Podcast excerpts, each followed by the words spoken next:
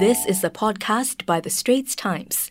I'm Howie Lim, and Game of Two Halves is our regular sports show every Monday at 5.15 p.m. And joining me are the sports podcasters from The Straits Times. Today's sports editor, Lee Yulin, and sports correspondent, Sazali Abdul Aziz. Hi, everyone. Thanks, Howie. Hi. So we're discussing an old favorite that's back with a new twist. It's the Straits Times Run, which this year has been turned into a virtual run. Yulin, you're the chairman of the ST Run.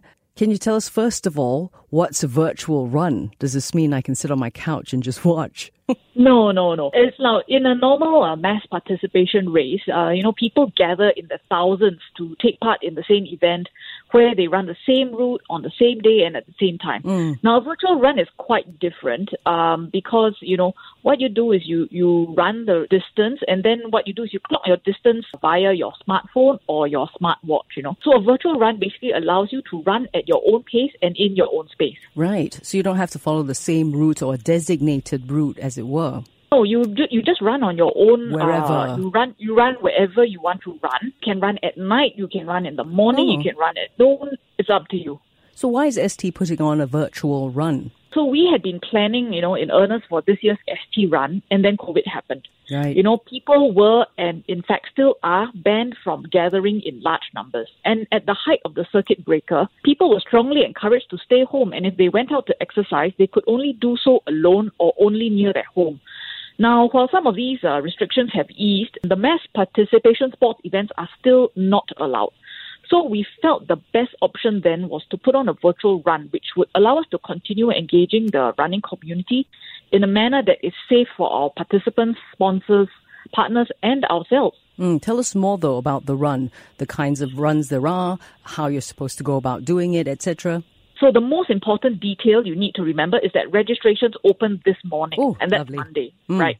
So we have two distances: 17.5 km and 175 km. We're having these unusual distances because the Straits Times uh, turned 100 and, se- uh, 150, sorry 175 years old this year. Oh. So that's just to mark our anniversary. Right. But 175 is long though, Yulin. Yes, yes, yes. So don't, so don't panic. You know, Okay. It doesn't mean that we are expecting you to tackle all these distances in one go. So the beauty of a virtual run is that you can clock the distances over several sessions. You know? Oh, so for okay. the uh, 17.5 kilometers, participants have 10 days to complete the distance. While those doing the 175 kilometers, which is equivalent to about four marathons, they have 60 days to do so. So now this is very good lah for slow pokes like me, you know, who can cover that distance by running or even walking uh, three kilometers a day. Same. Now, yeah, so the other thing you need to know is that our run, we use an app called Move by Lively. So this uses GPS to track distances. lah. So basically, you need to be running outdoors to get your distances recorded. Distances clocked on treadmills um, won't be counted. lah. And of course, the other key detail that you need to know is that registrations close on October 4th and that you can sign up on our website, straitstimesrun.com. You know, where the other details like entry fees, the race period, and other terms and conditions can be found. Now, not forgetting, go to our Facebook and Instagram accounts because we are quite active on social media this time round, and we will have updates there, and as well as our goodie giveaways from sponsors. Ah. And I think that might be something that might intrigue some people. Sounds good, Yulin, because I think marathons for some people who aren't uh, fitness enthusiasts can be a bit intimidating. They hear the distance, they hear one shot, they hear time limit, and it's all very difficult to sort of wrap your head around and think that you can actually do it. But this sounds great. 17 and a half kilometers chopped up in 10 days, kind of at your own pace, right? Yeah, so you know it's perfectly manageable. So if you want to be, if you're a more serious runner, for instance, it you know you can perhaps have a slow build up, and then you can try and attempt a marathon towards the end Yep. of your build up. But like I said, you know if you're you're just starting out, you can do two kilometers a day, three kilometers a day, a regular walk, a regular or slow jog or something. You know we have it's the beauty of virtual run is really flexible. It caters to everybody. Let's go to Sazali now, sports correspondent with the Straits Times, before we chat about what's heavily weighing on our minds with regard to Newcastle United. Sazali, would you take part in this kind of a virtual marathon run? I saw that you know you have obviously more time to complete the, the, the distance. It's the same as how the OCBC cycle was when I reported on it a couple of weeks ago. So yeah, it is interesting for, for people who haven't really participated in a in a a long, long run, long mass run. So I think, you know, for the sake of supporting my own employers, I think, yeah, I'll give it a go. Exactly, less intimidating, right? Yeah, yeah, definitely okay. easier for, for, for people who are you know sort of not starting so out and, and oh, yeah, yeah, and not so fit. yeah. No, I didn't want to. but yeah. Now, if you like the Straits Times Game of Two Halves, you can listen live on Money FM eighty nine point three from five fifteen p.m. every Monday, or you can subscribe to hashtag Game of Two Halves on Apple Podcasts, Google Podcasts, or Spotify, and like us and give us a rating. Back to the second half of our conversation with our ST Sports podcasters now. So let's talk about what's been weighing on our minds. We actually talked about this last week, so it's not usual that we bring something back, but it's really important to hear about it because there have mm-hmm. been some developments, haven't there? Last week we talked about that sensational bid by Singapore-backed group Sazali that wants to take over English Premier League club Newcastle United, but there have been some major developments, haven't there? Tell us. You know, on Saturday morning, you know, basically the, the, the news sort of broke. Reuters published a report where they carried a basically an admission from a spokesman from, from that group, the Bellagraph Nova group, you know, saying that doctored photos of a meeting they had with former US President Barack Obama. Now, this, this, this meeting actually happened. And the photos were taken at a charity gala event in Singapore last December. However, the two two photos that have appeared on, on their marketing and publicity materials since appear to be doctored. The first was of that same meeting, but with the Bellagraph Nova logo sort of superimposed on the background behind Mr. Obama. And the second questionable photo was of Mr. Obama together with a third co-founder, Evangeline Shen, as well as the Low cousins Terence and Nelson, with a backdrop that appeared to be their Paris office. It was actually quite crudely done. So you know, it, it, sort of was one of the first things that internet users sort of picked up when when you know they, they started looking into the Bellagraph Nova group. So Photoshop photos led to other questions about their business and their operation, which you know honestly had been swirling around since they they announced uh, their bid mm. a week earlier, and very little detail can be found online about you know the 31 entities they claim to have. Uh, no financial documents have yet to be found to corroborate the claim of, of a $12 billion US billion dollar revenue. And like I said, you know, the the the the, the pictures um, of Mr. Obama supposedly in their Paris office were some of the things that users have, uh, internet users have questions uh, that have been posted on their social media, such as they claim to run a, an airline called BN Airlines that operates 10,000 private jets, which is strange because a Guardian report in October last year states there are fewer than 5,000 private jets in operation. So these sort of discrepancies have led to questions over the company, which have, you know, uh, honestly not been answered yet. So there's still a lot to unpack.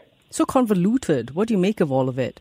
To what end? Yeah, exactly. Precisely. Yeah. It's, it's, so it's so convoluted. It's so uh, complicated that, that you know honestly, I don't think anybody really knows what to make of this. Uh, to be honest, as I said, many of the questions are still unanswered. The Straits Times has has reached out to several different parties in a bid to get to the bottom of things and and hopefully provide clarity to, to some of the, the claims and, and, and you know the, the, the things that have been seen on their social media.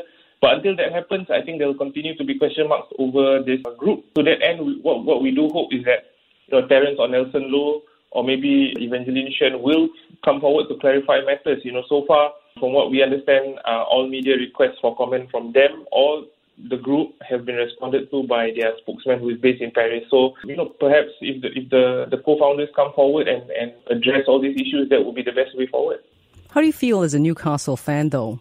It should just be about the football, right? Yeah, but in 2020, I guess this is modern football for you. Uh, mm. it's, it's, a business. Uh, it's not just you know a sport anymore. And honestly, as Newcastle fans, we're used to it. As I mentioned last week, you know, takeover bids have happened and failed so many times in recent years, and you know, especially with with little known about the financial might of of this Bellagraph Nova group when they announced their bid. I, I wasn't exactly getting my hopes up or, or doing cartwheels at the thought of um, takeover materializing. I think and not surprising also, to you, it sounds yeah, like. Yeah, yeah, precisely. And and that's the general feeling of Newcastle fans, you know, everywhere, honestly. I think my, my colleague uh, Laura did a, a, story today about Newcastle fans who are based in Singapore.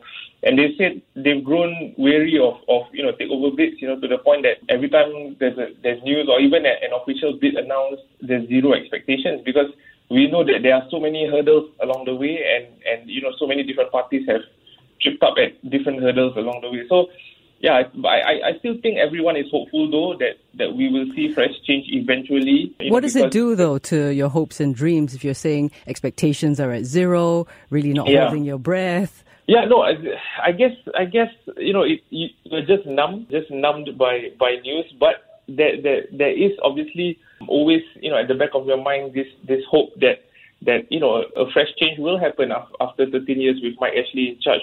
You know, we've, we've been relegated twice. We've come back straight up the, the next time, which is, you know, which is honestly lucky because we've seen a team like Leeds go down 15 years ago and, and, and take so long to, to, to get back up to the Premier League. Like I said, you know, I, I hope we see fresh change. To whom he sells the club to is, is not really a huge issue. We don't need a mega rich owner. We don't need a oil baron. We don't need a Middle Eastern prince. I think we just need someone who's willing to, to help the club become more competitive in the transfer market, and hopefully that will translate to greater competitiveness on the pitch as well.